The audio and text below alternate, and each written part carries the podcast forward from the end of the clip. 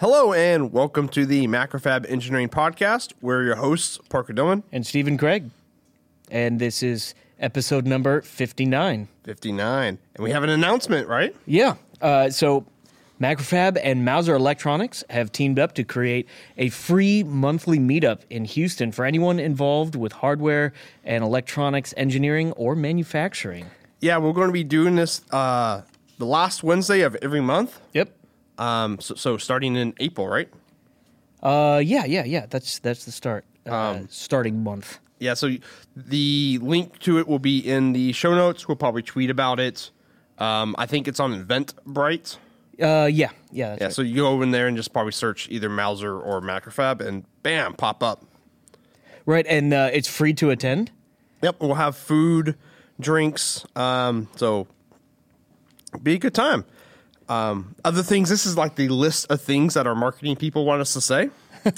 what to expect: networking, fireside chats and Q and A, individual project sharing and discussion, door prizes. Ooh. Um, un- unfortunately, I don't think we can win one of these door prizes, but I wish we could That'd be awesome. uh, refreshments and free parking, which I, looked at and was like, really? And he's like, hey, it matters. I like how free parking is like a perk. yeah, perk.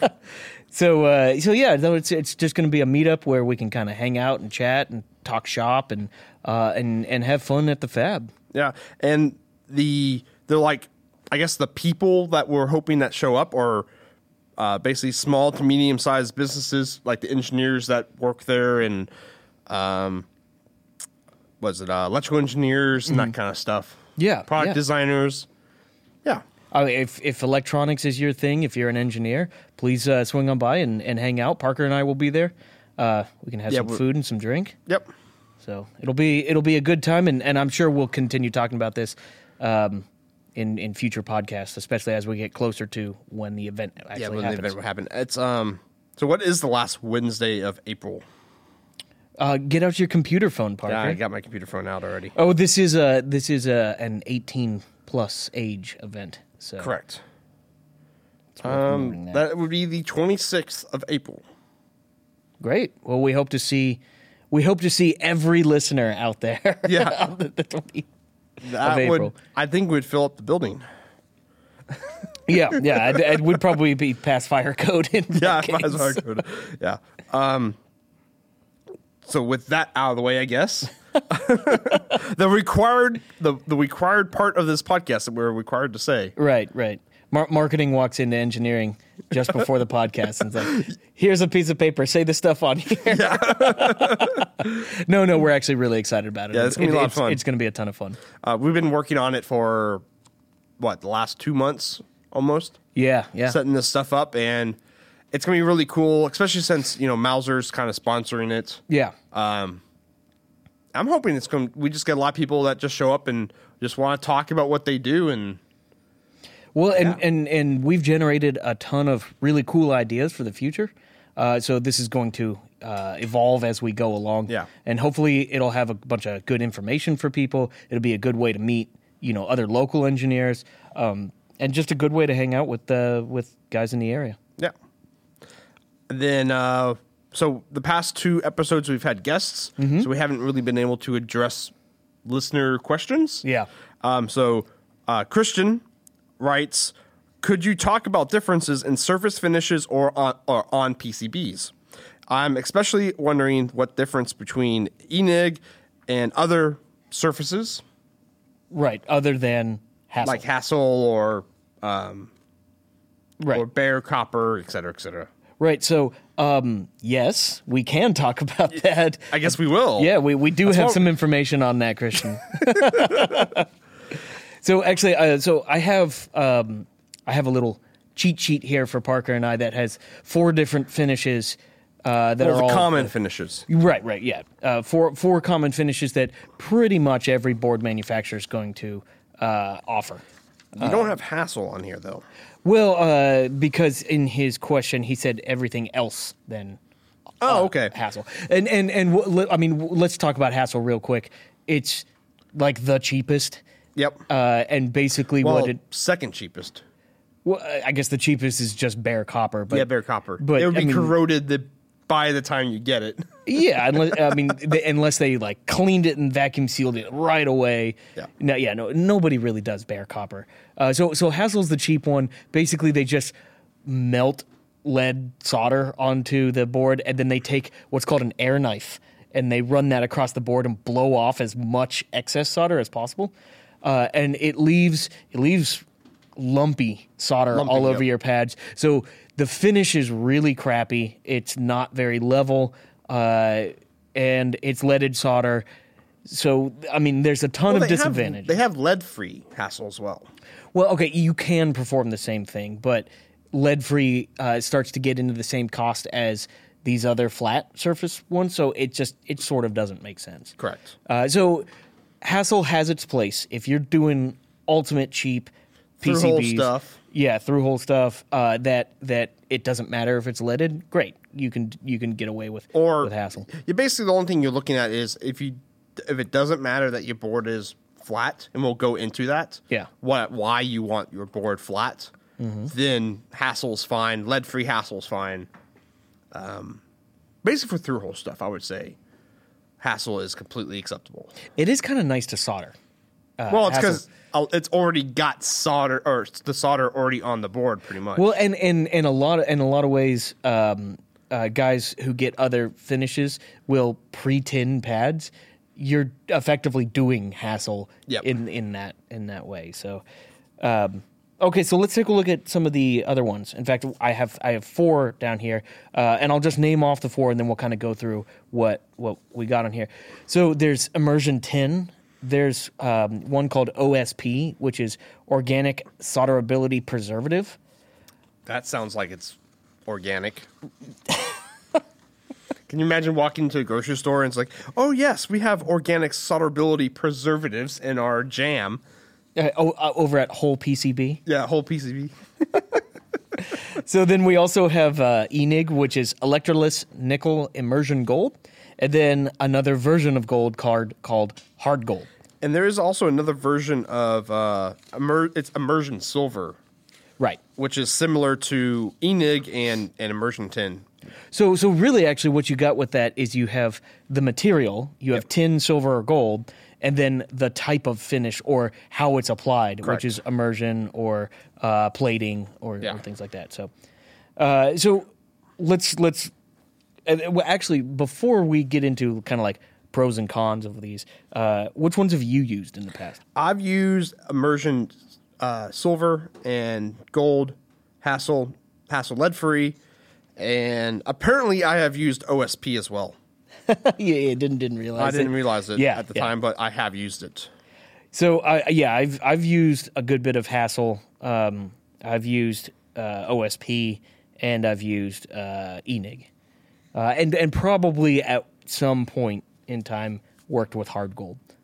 Uh, so so there's there's reasons for each one, Yep. but uh, uh, I guess let's let's go into that. Um, so immersion tin. What about immersion tin is special? Do you know? You asking me? I'd never used it before. so so okay uh, w- uh, on our cheat sheet we kind of have some advantages and disadvantages of these um, so the advantages of immersion tin the fact that it comes out flat uh, it well, there's- I think pretty much any immersion technique is going to do that. sure sure uh, so so actually all of these techniques that we just explained come out generally flat Yes. Uh, well, they come out flat. Uh, It, it- depending on the process, you can get flat and controlled thickness. Uh, so some of them actually don't aren't super great at controlling the thickness. gotcha. In most cases, it doesn't matter though. Uh, so yeah, so uh, in fact, if there's if we have advantage flat surface on here for just assume that's on all of them. Uh, so immersion tin has no lead, uh, so it's just co- a tin on top of copper. Uh, it's easily reworkable, um, and it works really well for uh, uh, pin insertion for press fit connectors. So th- that actually um, just it's a little bit more durable. Uh, so if you've ever seen there's there's uh, some uh, high pin p- uh, count press fit connectors that you actually press in with an arbor press. Uh, immersion tin actually works well for that. It's probably also that it's tin is like soft enough or something where The the pins can dig into it. dig in. Yeah. Also, it all it helps if you're doing something like that to have combat compatible metals. Yep. Uh, so if you're pushing something in, you want it to sort of be the same metal. Well, that and you don't have dissimilar metals creating a charge like on a. Um, I guess that'd be good for if you were doing like thermocouples. Mm-hmm. And so that way you can keep similar metals in the chain out to your thermocouple because thermocouples work by two dissimilar metals soldered together, and that creates a a uh, a voltage differential that you measure. Right. And so if you add more dissimilar metals in the chain, well, you're just creating more thermal junctions coming back to your amplifier.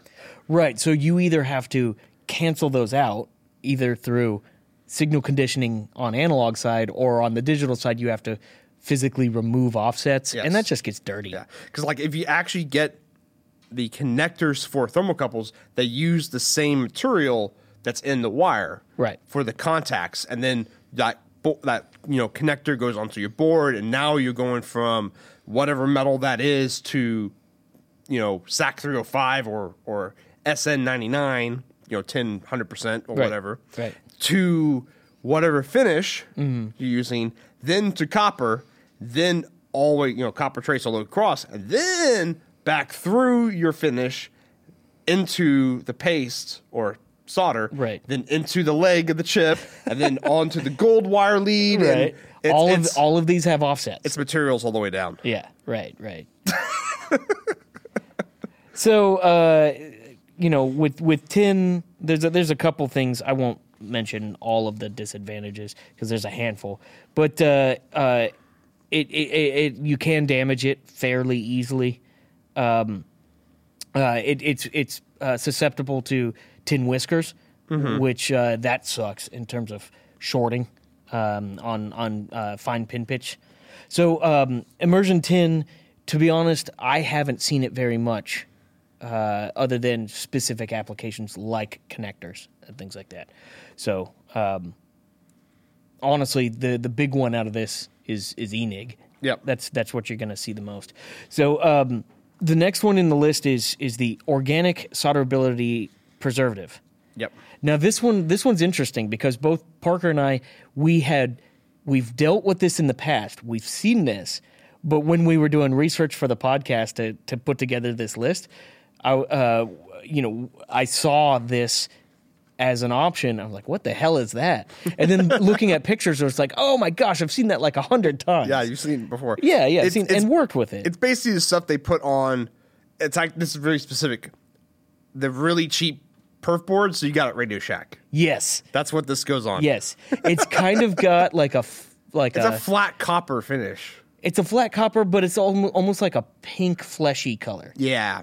Uh, and it's Yeah, weird. that's a good way to put it. But it's really flat. yes. It's uh, yeah, it's really really flat. Once again, it's uh, an advantage is there's no lead in it. If Mm-hmm. uh, it's it's generally cheap. Um, I don't I don't know if the organic aspect makes any difference to anyone, but Free range. sure. I think this is organic in terms of the compound has carbon on it. Sure. Yeah, of course. Not So- that it was, you know, artisan created in a field out in the middle of Wyoming. gra- grass-fed PCBs. Grass fed PCBs. That might be the title of, Yeah, I know. of the podcast. There it is, done. Episode 59, Grass Fed PCBs. Or uh, organic grass fed PCBs. yeah, so, uh, th- I mean, to be honest, uh, this one broken down all the way to its its bottom line. Uh, he, here's It's the, just cheap. It's cheap. If Radio Shack has it on their perf boards, it is the cheapest option. Yeah. Or it was at whenever they manufactured however many billions they made. yeah. And how's it applied? Because is it, is it just sprayed on? It's organic, man. It's grown. It just grows on it. I actually I don't know. I, I the thing is I've never actually made a board with this, so I don't know the process behind it. So, uh, but uh, you know we should actually post a picture of it because I guarantee you a lot of our listeners will look at a picture and just be like, oh yeah, I've seen that a bazillion times. No, I, I've actually I, I read somewhere that it's uh it's also easy to rework uh, and g- it's good for through hole. You know this that's funny because you said the same thing about immersion ten. It says reworkable, Yeah. but then in the disadvantages you wrote not good for multiple reflow assembly processes.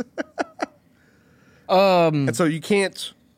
Would I guess for immersion ten would be okay for like reworking through hole. That's- yeah, but that's- not that's- reworking SMT. That's right. Gotcha. That's right. Because I think immersion tin, when it comes to its adhesion down to the board uh, on like surface mount pads, is not fantastic. Gotcha. But in terms of through hole crap, it's awesome.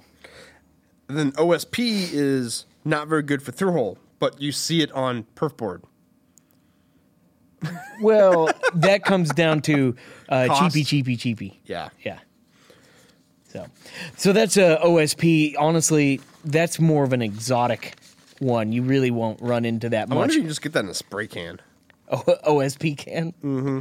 OSP on aerosol, not aerosol. Um, Yeah, aerosol, metal can, propane propane on Ah, propane. Gotcha. Yeah, I, okay, I see where you're going with that one. Yeah. Okay, so here's the big one, Enig. Uh, Enig is actually the most common uh, finish that uh, is out there now. It's what we at Macrofab we only do Eneg boards. Right. Uh, you know. Yeah. No, we do 100% Enig Correct. on everything, um, and and actually it used to be one of the most expensive. Yep. Uh, but but now just because it's so prolific and out there everywhere, it's actually incredibly cheap. I think it's just the basically the fact that SMT is the way of life now. Yeah. You have to go with a flat surface, a flat finish. Yes. and one of the best ones is Enig, and so just the nature of it being one of the best ones, it just you know drives the cost down. Well, and okay, so gold, you have fantastic corrosion um, resistance. You have uh, it's very easy to apply using a um, uh, uh, a, uh, what is it um, electroplating? Well, they don't electroplate it. Well, oh, I'm sorry, you're right. You're right. Not in this version. Um, I mean, E- the E means electroless. You're right. You're absolutely right. No, no, no my bad. Um, it, it, gr- it, it produces a very flat surface. Uh, it's easy to work on, and it's highly conductive. Yep. So it kind of just meets all the requirements there. Um, and, and in general, it's fairly good at controlling how thick you, uh, you want to apply it. It's not fantastic at that. Uh, I was actually reading some articles on that. Uh, the control process has a lot to do with temperature and time and, and, and how the boards are actually dipped into the, the solutions regardless, uh, with with enough processes and, and it's been around for long enough, you can control the thickness fairly well. Yeah. Most people don't care though. No. So uh, doesn't- And, and in a similar vein, there's uh, electroless immersion silver, right. which is the only difference is they use silver instead of gold, so it's slightly cheaper. You see that on some kind of like uh you see that on like fast turnaround boards. Yeah. They'll use silver uh immersion. I don't know what the actual difference is. Silver is not as good rejecting, you know, corrosion as gold, but I don't know if there's any other difference betwi- besides that. Yeah. Well, and and what's Like, is gold better for keeping it level for silver? I don't know. oh I don't know. I mean, s- technically silver is a slightly better conductor than gold, but they're but when if you look at like the uh, the list of good conductors, it's like silver, gold, copper, and there's a couple other up in there, and they're s- all so close to each other and how good they are that copper does almost as good as silver and gold. So uh, you're really not getting a lot by putting uh, the other guys. I, I honestly, I'm I'm not entirely sure what the massive benefits of silver are. Yeah, it might uh, compared to other gold. than cost. Yeah, I, it might be just cost, and then it probably goes down to corrosion, where gold has a way longer shelf life than than the silver does. Right. And and Enig is getting so cheap nowadays. Yep. That uh, it just works out really well. Um, and and really the the amount of gold that's on the board, I mean it's it's in the couple microns uh, thick. couple So- atoms thick. Yeah, it's it's it's really it's not that thick. You're not really getting a lot of gold on there, uh, but it just creates a protective layer across the top that's incredibly flat. So Yeah. there you go. Uh, and then the last one we have on this list is is hard gold, which is effectively uh, you, you take enig and make it thick. Yeah. and you have hard gold, uh, and the reason why that's even an option uh, is because Enig, even though it's fantastic, it it still can succumb to uh, um, Physical damage. abuse. Yeah, physical damage. Uh, so hard gold is is basically a thick version of Enig, and it works really well for card edge connection, like PCI connections in your computer. That would be hard gold. Yep. Uh, so uh, if if you have a part of the PCB that's going to receive abuse on a regular basis, you would go with hard gold. Yeah. Basically, edge connectors for cartridges, so like NES cartridges, that kind of stuff. They use hard, uh, they use hard gold on that edge, and usually it's applied in a certain area. It's not over your entire board. That's right. So usually you have E Enig on most of your board, and you say this area needs to be hard gold. right. So they mask everything off and do a slightly different process in that area. Yeah, or just leave it in the tank longer. Right. Yeah. Yeah. But why would you want a flat surface? Why isn't Hassel the best thing in the world? Ooh. Okay. Yeah. Now you're getting into some fun stuff. Yep. So why not Parker? It's all about clo- being coplanar That's right. for surface mount parts. Um, it's even more so for like BGAs and stuff, but even for like SOSC packages and stuff, when you put paste down and put a part down, a lot of times for Hassel, you'll have a couple pads that are really thin or light on on tinning, and if it reflows, there might not be contact between or your your um, your toes of your part uh, might be floating above the pad That's right. and you won't get really good reflow. It's, you also get a, um, a lot of uh, tombstoning of, of chip packages, like 042s, 0603s, et cetera, et cetera. They will actually tombstone a lot faster. Yeah. Or not faster, but you'll have more of them. Well, and, and it kind of depends on who does your hassle. Yeah. I've seen some hassle where it comes out fairly flat, and I've seen some where you run your hand across and it's, it's like braille. You Yeah, know? yeah, it's yeah. wavy. Uh, and so um, surface tension when it comes to solder is absolutely our friend in the contract manufacturing Yes. business because uh, when a, when a part goes through a the uh, the reflow oven, it's usually pulled into the most optimal position Yep. for all the pads. Uh, in fact, when you know, uh, in in some cases, we hand place components on our PCBs, and a human hand is never going to be as accurate as our pick and place machine. Correct. And so, you know, they might be slightly cockeyed or or a little bit angled off, but surface tension of the solder is going to pull it in. Well, with Hassel, maybe not. Yeah, then that goes down to because we can control how much paste goes down. That's right. With our My 500 machine or with a stencil, you know pretty accurately how much paste is going down on those pads. Mm-hmm. If you have e- like Enig finish, which is flat, you know that that's the only material on the board that's going to create surface tension, and so both sides of the part will have equal surface tension, and they pull the part straight. That's right. If No you have- tombstoning. yeah, and, and no tombstoning. If you have a hassle finish, you'll have a most of the time you'll have an unequal amount of tin on each pad. You add your equal amounts of paste, we still have an unequal amount of basically wetting ability Right. of that of that area. And so it will pull one way harder than the other way.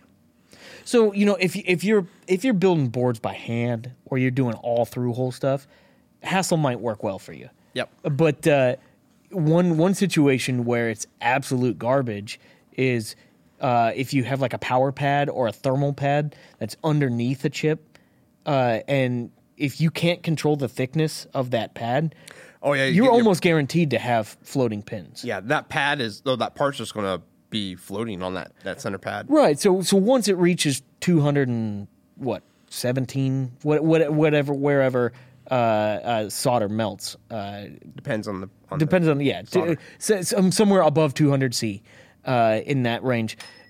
Oh, even even if you know the the solder actually fully melts. The part still might rock and roll on, on whatever, so it's just there's just no guarantee with Hassel. No. And I went on way longer for just one question. It's a good question though. and uh, if anyone else has any more questions, send them in podcast at macrofab.com or at macrofab on Twitter. That's right. All right, so projects that we've been working on. Yep. I've been working uh, this side project with Spooky Pinball, uh, trying to get our new system working.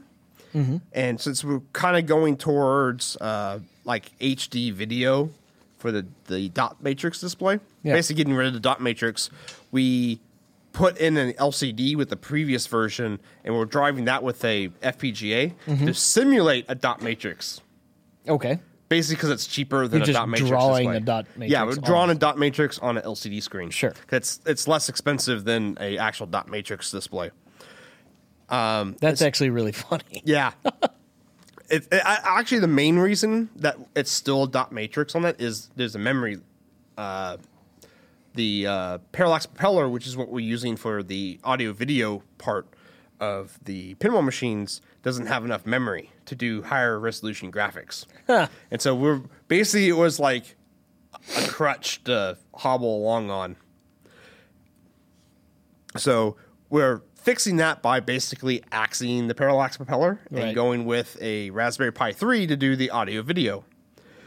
And that's great. It outputs HDMI, Mm-hmm. all that good stuff. Problem is, the LCD screens we use, we had to get a converter board to go from HDMI to the LVDS signal the panel wants Yeah.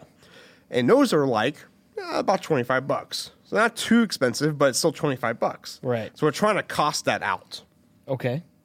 and You gonna make your own? no um, the raspberry pi 3 through its gpio supports um, a parallel display interface Oh, really? and so it's basically a ginormous wide parallel uh, parallel bus that's got all your red green and blue signals Yeah. uh, in parallel. So we're, the panel we use, the LCD panel, is actually an RGB six six six, which is six bits of uh, excuse me, six bits of red, six bits of green, six bits of blue, and then it spits out. Uh, and then it also needs like um, uh, horizontal sync, vertical sync, and a pixel clock. Yeah. Well, the Raspberry Pi happens to support RGB 666 natively. So all we have to do is go from that parallel display interface to an LVDS chip, and bam, we're done. Right? Wow. Okay. Supposedly. That seems really easy. Uh, supposedly. Deceptively easy. Deceptively easily. Um, so I made some boards um, to basically, it's like it plugs. What do they call Raspberry Pi add-ons? Hats. Hats. Oh, that's lame. Why can't they call them plates? Hat- Why are they called shields on an Arduino? Well, because of the Pi plate. No. Continue on. Continue. That, that was that was terrible, Parker. Uh, So we the chip I'm using is the TI DS90C365A, which is a basically an RGB 666 parallel display interface to LVDS converter chip oh, so you just give it And- power and just dump all the signals into it? into it, and Bob's your uncle and like Flynn. El- electronics are just becoming Lego blocks nowadays. Just find whichever color and size you need and drop it in. Drop it in. Um, so we'll see if this works. I'm hoping it does. I got the boards. I'm still waiting on the parts. Should be good. How, how much is the uh, how much is that chip? A dollar fifteen quantity Uh, that's not bad. versus twenty five dollars. So wait, are you making a little uh, plate for Yes, it yes. for the for the pie? Yes. Okay. I'm making a plate for the pie. Great. Well, that's cool. Yeah, because all you gotta do is like tweak the config text file that's in the Raspberry Pi and reboot it, and boom, it'll start doing it. So it, uh, all the GPIOs are already defined for it. Yeah, it actually these are alternate functions for the GPI ports. Oh, so all you have to do is w- route them to the chip. No, you basically just tell the Linux kernel on boot Right. to basically use those as its inter- display interface. Right, but on, on instead your of board, you HDMI. just you just grab whatever GPIO. no the ones that that are have the right. You had to Yeah. route them the right way. Yeah, yeah, of course. But I mean, that's that's stupid simple. Yeah, basically it goes straight from the Raspberry Pi header into this chip, and then out of this chip into our LVDS connector. That's it. Oh wow. and uh, what's what's the power supply range on that? Um, which one? On on the uh, the uh, converter chip. Three point three volt. Nice. Yeah. Couldn't you power it right from the No, Pi? because the LCD screen needs twelve volts. right? Um, so 12 volts come into the board, and it's got two regulators. One is 5 volts that spits it out to the Pi, Mm. and then it has its own onboard 3.3 volts to power that chip and the screen logic. Oh, okay. okay. So I kind of separated it out a bit to hopefully kind of keep current paths nice and clean. yeah, I would think that the 12 volt you'd want separate from the Pi. Yep. As much as you can. Yeah. I did pretty good on isolation. It's a four layer board, but I put all the signals on one layer. Yeah. So it's got signals on top. Actually, I probably should have sandwiched them. Anyways, I put signals on top, then it's ground, 3.3 volt ground. Okay. So I should have put it inside. Yeah. I probably should have done ground, signal, ground, 3.3 volts. Yeah, then I mean you Then have to be- complete shielding. Yeah, because and the, the thing about it is we're only running like a 60 megahertz pixel clock, Mm-hmm. so it's not crazy fast that we need like all this quietness of the board. But I'm like, eh, it's only like an extra 20 30 dollars to get Rush four layer versus Rush two layer boards done. So, Right. Yeah. Well, cool. Yeah. so this week, well, actually for for for past couple weeks, um, I've been working on. Uh, I think we talked about it before. I've been working on kind of updating our uh, manufacturing line, and one of one of the aspects of that is getting new benches. Yep. Out on the floor. No so- more used benches. no more. Yeah, no more used benches. We uh, what's what's kind of nice is we've we've got a little bit of a new budget for our operations team, and part of that budget is going into updating our our benches and getting automated and having some conveyors uh, for things. And Well, more uh, conveyors than we currently have. Right, So like right. there'd be conveyors basically for all the benches. well, conveyors for the entire PCBA line from start to finish. Yeah. We've always had conveyors up to the reflow oven, so the paste jet, the, the the printer. And I shouldn't say always, but for a while we've had we've had conveyorization. Now we're having an, an a a full proper conveyorized line. Yep. Uh, so, uh, but along with that comes benches, and one of uh, one of the new kind of directives is to make things look nice effectively. So aesthetics come into play uh, with this. So I designed some some benches in Google SketchUp because Google SketchUp is awesome, uh, and uh, the the um, material of choice here is 80-20. So uh, 80-20 is not particularly cheap, but it is absolutely awesome to work with. Yeah, I was about to say, it's like, what was the difference between buying an off-shelf nice bench versus designing your own? Why why would you choose that path? Okay, so It can't just because it looks nice. No, no. Actually, it it, it wasn't. Um, and and you know it's funny because when if you look at a bench, it's like, come on, it's it's a bench. You know, Got four legs and a top. Right. What more do you need? so uh, I actually I actually went out to our manufacturing floor and I pulled all of our operators together because, uh, well, I, I had a I had a I had a chat with with everyone basically to figure out what they need to get their job done every day. What are just basic functions uh, that makes uh, a- an operator, regardless of your task, what are your basic functions to make your life easier?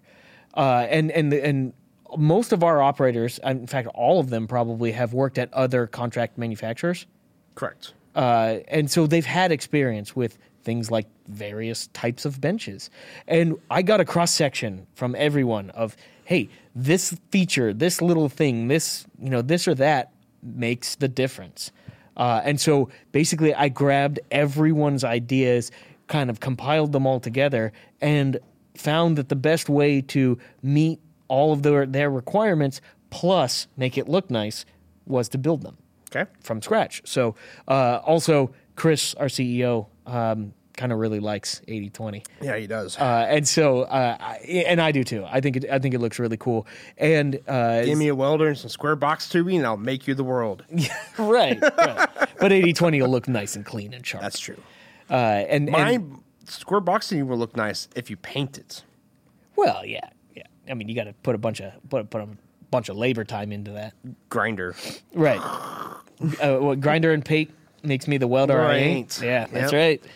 So so yeah, so I've been building building benches, which is a bunch of fun. So uh, so I've have some stats Yeah, here, you're taking over our entire engineering area. and and that will change probably tomorrow.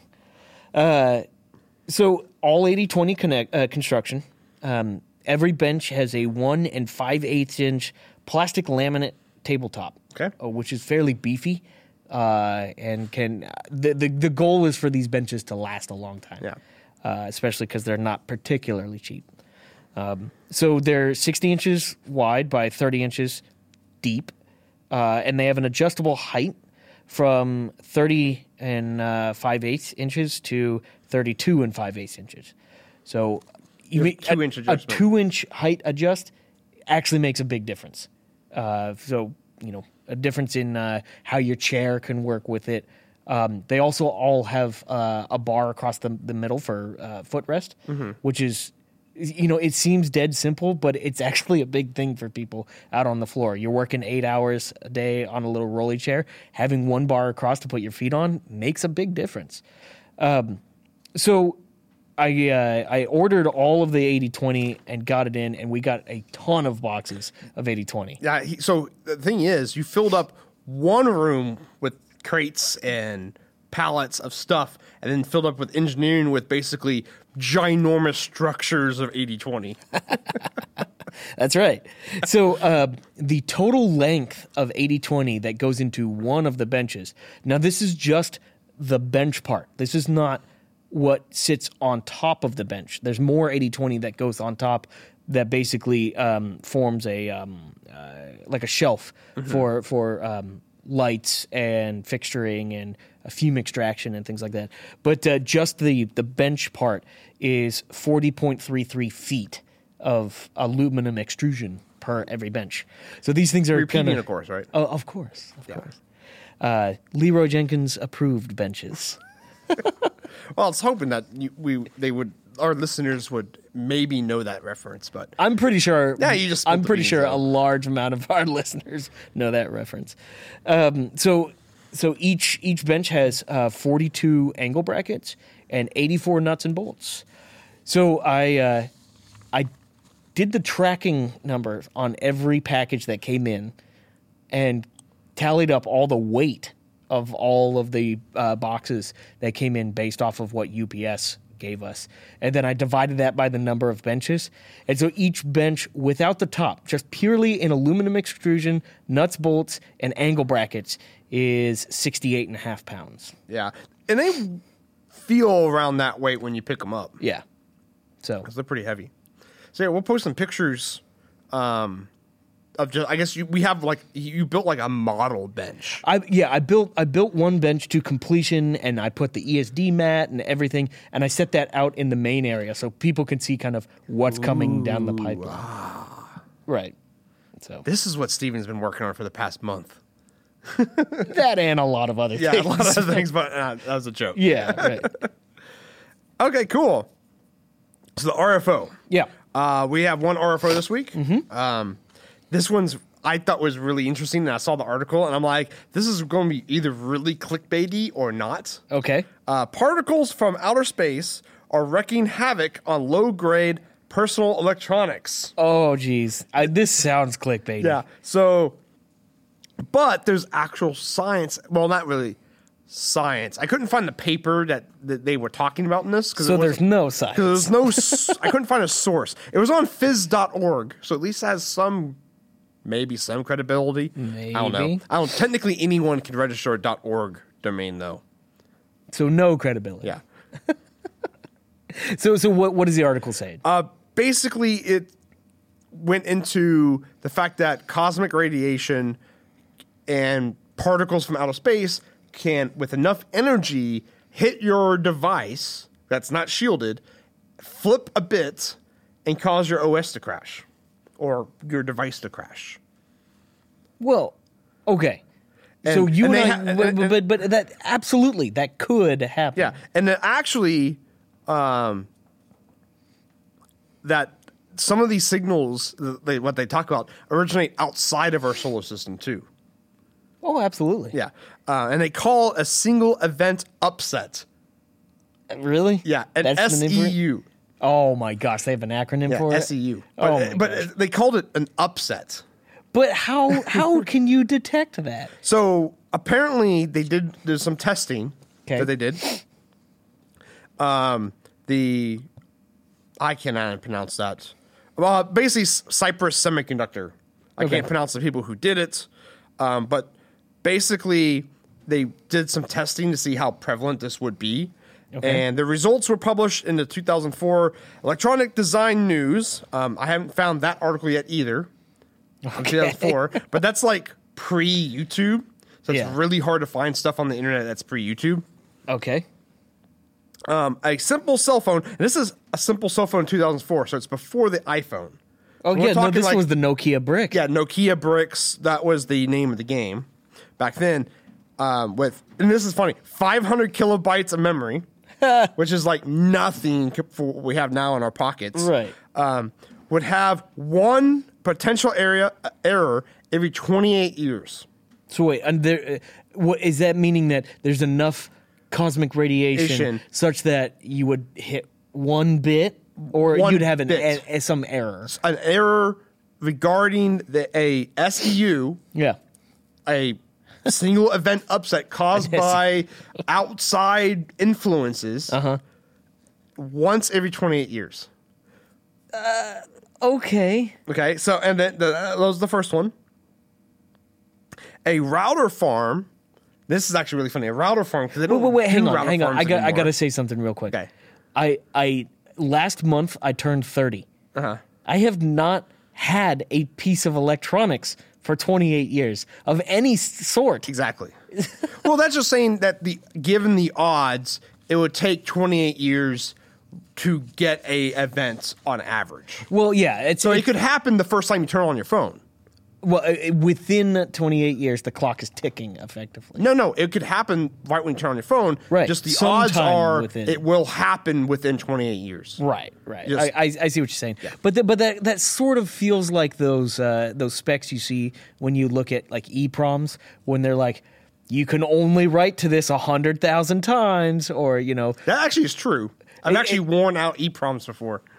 how have uh, well, okay, okay, We were trying to. Yeah, We just yeah. wrote it, wrote it. And it only took actually like three days or so to burn out 10,000 read writes. Well, yes, but okay, Let- okay. h- How about a better one? How about an SD card for a guy on a, using it on a camera? You know, like That a- actually. that would take a while. No, actually, actually a lot of professional uh, photographers take, especially sports, go through SD cards because they get really close to the limit and they just toss them. Well, okay, yes, but what I'm saying is it's difficult to do. It's not like But it's everyday not unheard use. of. And actually, like solid state drives that you put on your computer, Mm-hmm. people are already hitting the right limits on those. Well, that's actually kind of easy if you ask me. Just Especially if you have a swap file or a page file on your computer. yeah, Well, okay, back to this thing. yeah, right, right. A router farm, which they don't use anymore, that's like DSL and dial up. Yeah. Um, a router farm used by an internet service provider with only, this is only 25 gigabytes of memory, only in 2004. yeah. um, will actually get an error in the memory once every 17 hours. So Oh. that's actually up there. Yeah, yeah, no. And that's a potential networking error, is what they're talking about. So they would get a blip probably somewhere in a wire that causes a zero to go to a one or a one to go to the zero in the communication. But the thing is, TCP has is pretty robust. So it's like, eh, you lose a packet. Who cares? right, right. That is yeah. the kind of the whole point. You'll get the next one. yeah. Well, it's kind of the point of the of the internet protocol uh, TCP is that it doesn't have to get everything. right, right. Uh, And then a person flying in an airplane at thirty five thousand feet, where radiation levels are considerably higher than at sea level, yeah. who is working on a laptop with five hundred kilobytes of memory. Uh, may experience one potential error every five hours. Okay, that's that's significant. So, if you're f- a transatlantic flight or a transcontinental flight, yeah. you'd probably experience an error due to cosmic radiation. Well, you know, so yeah, well, Now, I, will it make your computer crash? Depends on what bit it flips. every, every time I fly internationally, I bring my 500 kilobyte laptop and I make sure that it reads the entire memory Oh, at once. and yeah. then reads it back. well, actually, it would be even worse Just to now. check. Well, it'd be even worse now because your laptop's got like 16 gigs in it, and Windows alone uses like seven. That's right. so just that alone, your computer is probably more susceptible to You this. turn it on and Windows is like, thanks. yeah. But I guess it depends on what bit it flips. Yeah. Because it could flip a part of memory that's not being used, so it doesn't matter, or it could flip something that's, you know, has an error check, Yeah. and so that's fine. It's flipping the act bit. Oh, yeah. Yeah, and then and then everything gets screwed. Yeah, yeah. Um, basically, at, when you finish reading the article, um, the engineer's bottom line. So, what is your bottom line? Wait, Don't wait, read the- wait, wait, Don't wait, leave theirs. wait. Could it be possible? Wait, get this. For for a cosmic radiation ray to flip a protection bit in in, in an MCU, and then you can actually read back. Everything. I mean, technically, that'd be technically possible. that's possible. Yeah. So But yeah, that, that'll probably be a lot higher energy event than flipping something that's supposed to be temporary. well, and and the rarity 'Cause you gotta the think about, probability like- of that happening is like ridiculous. DDR RAM is basically a charge. There's a tiny little capacitor that they either charge up or don't charge, and that makes it a one or zero. Well, effectively, the gate of a FET or of a CMOS FET E is the capacitor that's Yeah. just basically stored up and has nowhere to go. yeah, and so that that's why like DDR RAM, you have to continually refresh it. Yeah. you have to read and write, or you lose all your ones. Right, right, right. So that's why it's more susceptible. That's why they keep talking about memory, not hard drive. Because hard drive, you have to magnetically flip that bit. Well, back then. And so it's very hard to get that much energy to do that by cosmic radiation. Probably the same thing inside your CPU. You have to drive a gate with some energy to make it open or closed. Yeah. Same thing. Um, well, but a solar flare event, or if a pulsar or something were to kind of sweep by the Earth, that would just cause everyone to be screwed up. you know? That would just Oh, cause yeah. everything to Yeah, shut 'cause down. They, they talk about on like those shows of like the ways the world will end. yeah. the Um, History Channel's like apocalypse. apocalypse now. yeah, right, exactly. Um, they talk about um, same thing where like a quasar or something, Yeah. but um, high high burst gamma radiation Right. events, and they've been able to measure these out there. Mm-hmm. But if one struck Earth, we're boned. Well, it's not. uh, Yeah, no. no, If, if- if one of them were to strike Earth, uh, it's not that. It's No, not that we- the no. electrical grid would go down. It's just the entire atmosphere would be stripped off. Yeah, all the ozone's gone. Yeah, and so it's right, like, okay, yeah. we we're fine here in the bomb shelter. Right. We wouldn't even know until we went outside and immediately got a sunburn. You know, and everything just nuclear holocaust outside. it's like, oh, let's go back downstairs and Drink some more beer. yeah. Cheers. yeah. Okay. Um. So they say the engineer's bottom line. This is a major problem for industry and engineers, but the general public shouldn't worry about it. Yeah. I guess mean, they haven't worried about it's it. sort of yeah. yeah. Sure. But it's one of those things. Do you worry about this when you design your your synthesizer? No, no, no. And and actually, I took a class. Um, gosh, I don't remember exactly which one it was. Uh, but but our professor, we looked at how many transistors were in a processor, and we looked at an error rate of transistors working or not, just generally a failure rate. And it's pretty much guaranteed that there's transistors that are just not working, in Working, your yep. processor at any one point in time. So you have way more of an error rate due to just silicon process Yep. than cosmic rays. So Exactly. to be honest, I don't care. Yeah. Um, It's not going to affect me right now. You know, I actually just came up with a crazy idea. What's that? Okay. So, you know how they have this is kind of like an atomic clock where they have like, you know, they are counting the pulses of the electrons on what cesium atom? Is that how atomic clock works? Rubidium or CD, cesium? yeah, something like that. Well, what if and, and then going off this cosmic radiation cuz the first thing in my mind I'm like, what if you put a cosmic radiation generator in your synthesizer? And I'm like, Parker, that is absolutely stupid. It's- yeah, that Because is. it's not a cosmic gen- radiation generator; it's just Right. a terrestrial generator of Just put some radiation. plutonium in yeah, your- yeah. So I'm Sid. like, okay, what if instead of that, I'm not thinking in my brain, what if That's you usually put a where you think from. neutrino detector? Is it neutrinos that just bombard Earth all the time? Yeah. Yeah. So what if you just put a neutrino detector and that created your clock cycle for your synthesizer? Well, okay, yeah. Uh, so How rad would that be? If that would be that would be rad if you had a neutrino detector that was small enough to do that. You Well, I don't know would be how the big one richest is. person on I don't earth. know how big one is. Th- There's there's one I believe it's in Japan, and it's like this monstrous uh, chasm under the earth that's like I don't know, like two miles under the earth. It's this Could huge you, thing. you need to submit a pa- like a twenty-page paper of like I need a clock signal from this for my synthesizer, and that's like twenty pages of like Right. like a doctorate that you s- you give to right, them. right. And I bet you if you did that, they would approve it.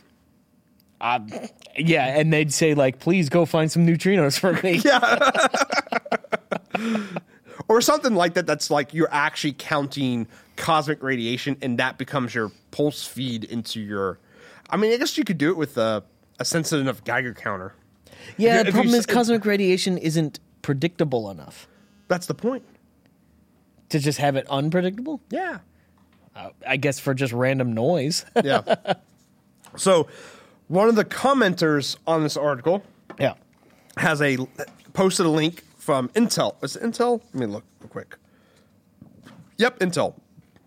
So back in the day, back when it was like semiconductors was a new thing, and they were trying to Intel was trying to figure out why they were getting random errors in their in their CPUs. And this goes back to your your you know sometimes transistors just don't work Right. things. And so they created the world's largest lead safe. And their idea was if we make two board, two computers, put one in the lead safe, one outside, the one in the lead safe is protected by cosmic radiation effectively and will have less errors. And they found out both have the same amount of errors. And there's actually alpha particles being generated by the encapsulation of, I think it was one of their transistors. Let's see. Wait, was the was the transistor breaking down? No, the transistor and the encapsulation was made out of a radioactive material, and so it was bombarding it Oh. It's- with its own with self? alpha particles. Yeah, So wait, wait. But here's the thing. Uh, d- did, did uh, they- thorium. Yeah, um, yeah. Well- It was uh, alpha particle emissions from thorium, which was in the, was inside the encapsulation material. So, like what they put on the package, they had some thorium in it, and that was causing alpha particle bombardment of their CPU die. Wait, wait, wait. Okay, this is what's really getting to me right now about this. Like, I I would love to check out the validity of this comment. Uh, I mean, I, I sure it could be tr- totally true, but the thing about it is like the management at IBM. You, you said Intel. IBM. Oh, sorry, Intel. Intel must have trusted their engineer so much because there had to have been some engineer who was like, "Yeah, we need to build this really big lead box and put stuff in it because Well, they didn't- magic space rays are coming and messing up our computers, and we need to test that." I mean, that'd be cool to do. And no, it's totally cool, but like management wa- must have been like, "Yeah, sure, that sounds great. Let's do it." You know, Well, like, that's crazy. I'll put it this way: if they built that lead box, they can just tell their customers, "Hey, we can't do anything about it because it's constant radiation."